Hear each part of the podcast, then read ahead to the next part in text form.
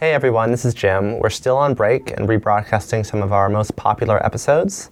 For this week, we're going to hear one of our discussion episodes about basic income and peace of mind.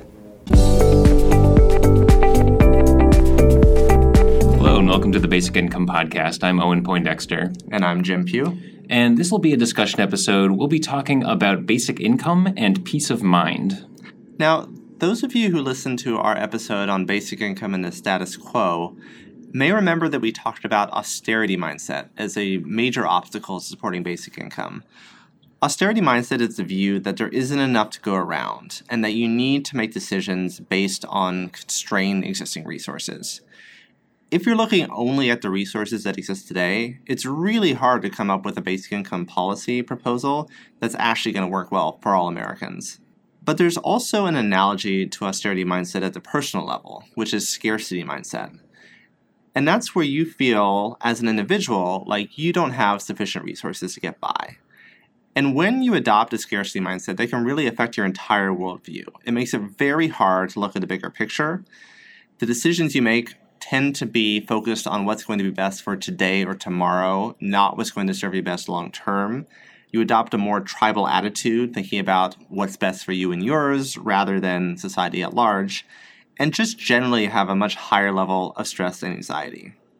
So, one example just from my own life for this is not so much around financial scarcity, but around time scarcity. So, I have a one and a half year old kid, and in the first few months of fatherhood, of parenthood, uh, I just I had felt like I had negative time. Like it felt like I had to do more things than there were hours in the day, especially if you count sleeping, which wasn't happening a whole lot anyway.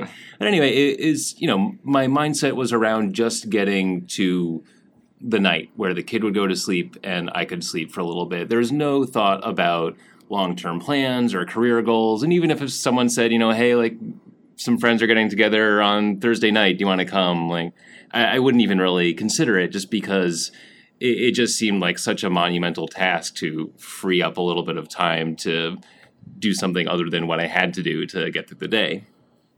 Yeah, I I think not to that degree, but I definitely can relate when things get too busy, when I have too much stuff on my schedule.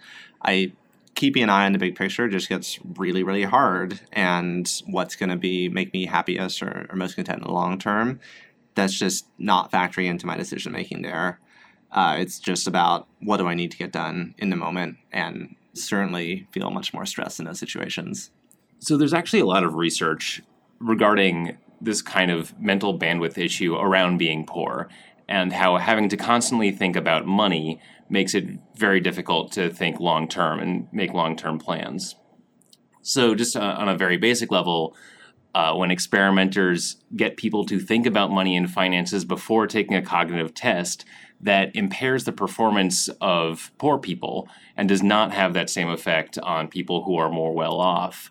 Uh, they've also dug up natural experiments. Um, there are Indian sugarcane farmers who get all their money at once. So during their harvest, uh, they are, or just after the harvest, they're relatively rich. And as the year goes on, they get poorer and poorer until the next harvest comes. And they've done cognitive tests throughout the year and found that after the harvest, they do perfectly fine on these tests. And as it gets further and further away from that, their performance goes down. And this is even controlling for things like time and nutrition and other factors that could be getting in the way there. Um, and this has long term effects as well. It's not just that day or that week. There is a 2009 study that showed long term effects on working memory related to childhood poverty caused by chronic stress during childhood. Uh, you even see these effects on, uh, on IQ tests. Uh, so, uh, poorer people perform worse, or the same person performs worse uh, when they are in poverty. Uh, and that's by 13 points, which is more than a standard deviation on the IQ test. And so just in, in general, we are losing a lot of potential cognitive capacity and bandwidth just because people are so mentally stressed by being poor. But it's not just those in poverty who are dealing with this issue. If you look more widely, there are a ton of people out there who are above the poverty line, but are still in a very economically precarious position. There was a report by the US Government Accountability Office just two years ago that found that 40% of American workers now have contingent jobs.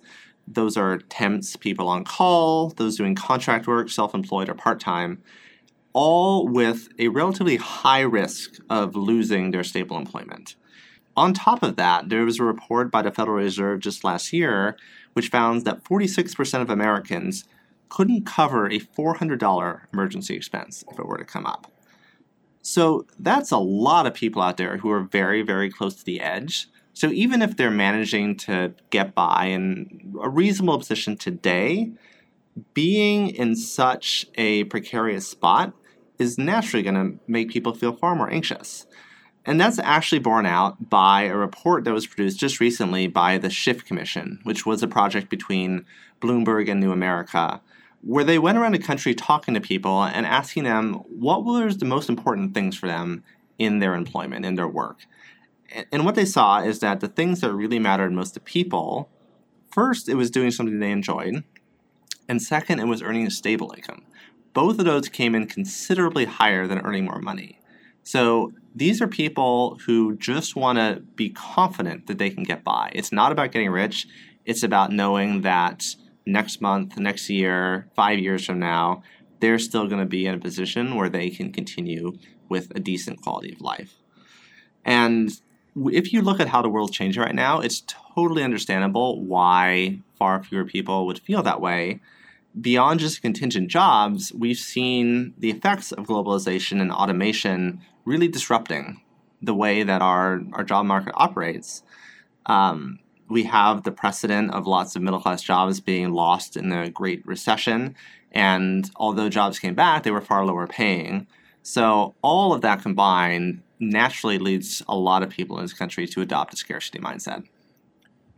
So, how a basic income would impact this may seem fairly self evident, but it's worth spelling out. So, the opposite of a scarcity mindset is an abundance mindset. It's when you feel like you have plenty and you can plan for the long term and have more peace of mind. And cash transfers, perhaps unsurprisingly, uh, have been shown to do exactly that for people. So, in addition to just having more food and the and more expendable income, uh, it cash transfers have been shown to de- decrease stress and anxiety and studies have found that people report large increases in psychological well being when involved in the cash transfer programs from GiveDirectly. And, and when we think about the different people who, who are most likely to be adopting the scarcity mindset, uh, we can see really clearly how this plays out. If you're if you are someone who is poor, a universal basic income will literally bring you up above the poverty line. And so that is really directly addressing the cause of your scarcity mindset and actually giving you enough to be able to get by. And you could say the same thing about people in precarious positions. I sometimes think of a basic income as like shoulder pads or knee pads. It's not going to prevent you from falling necessarily, but that fall is going to be a lot less damaging uh, should it happen.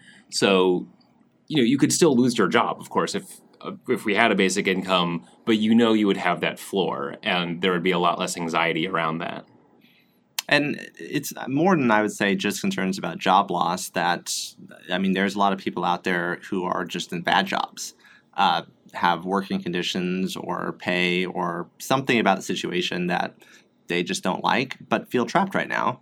And if you have that basic income that you know that you'll be able to to count on, knowing even if you're not ready to leave, knowing that you have the ability to walk away, that definitely changes your perspective.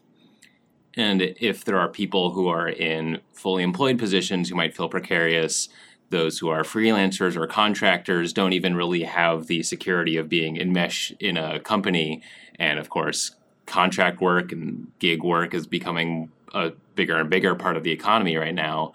And those people, you know, maybe they have regular work, maybe they don't, but they are are very subject to the shifting trends of the market and you know, if they have regulars that they rely on, you know, if those people move away or stop needing their business, all of a sudden that's a big hit to their income. And so again, it just provides a floor for when those issues come up, you at least have something to fall back on. And I think looking longer term, as as people are planning for the future and thinking about retirement, knowing that you would have that that stable income there for you, we obviously do have Social Security today, and for some folks, that puts them in a totally great spot. But if you've been doing work that doesn't qualify you for a particularly high level of Social Security, or if you fear that you're going to need to retire earlier than the Social Security age, since it's getting, for a lot of people, much, much harder to find good employment later in life, knowing that you'll have your basic income that, that you'll be able to count on also means that as you're thinking about, all right, well, what am I planning for going forward? That's one less thing that, you, that needs to be weighing down your mind and, and pushing you into that, that more scarce mindset. Oh, jumping back to that shift Commission study for a moment, I think what that shows is that people are are fine not being rich, which is good because there aren't all that many rich people out there. But what people want is to feel like they're going to be okay. And it used to be that we had a robust job market that you're probably just going to be able to keep your job forever. And if something happened, you'd probably be able to get a new one quickly enough. We don't really have that anymore. And the anxiety that that causes, I think, is already being felt pretty powerfully around the country. And, and it might just keep increasing. Yeah, and that doesn't mean that we shouldn't continue to fight for good jobs. There's there's a lot of important work out there, and so that's an ongoing battle, and, and we should look for ways to, to help people get better positions working, doing important work. But if along with that, you can be saying, all right, like we've got you covered. Here's the thing you know is going to be there that you can rely on uh, for your entire life.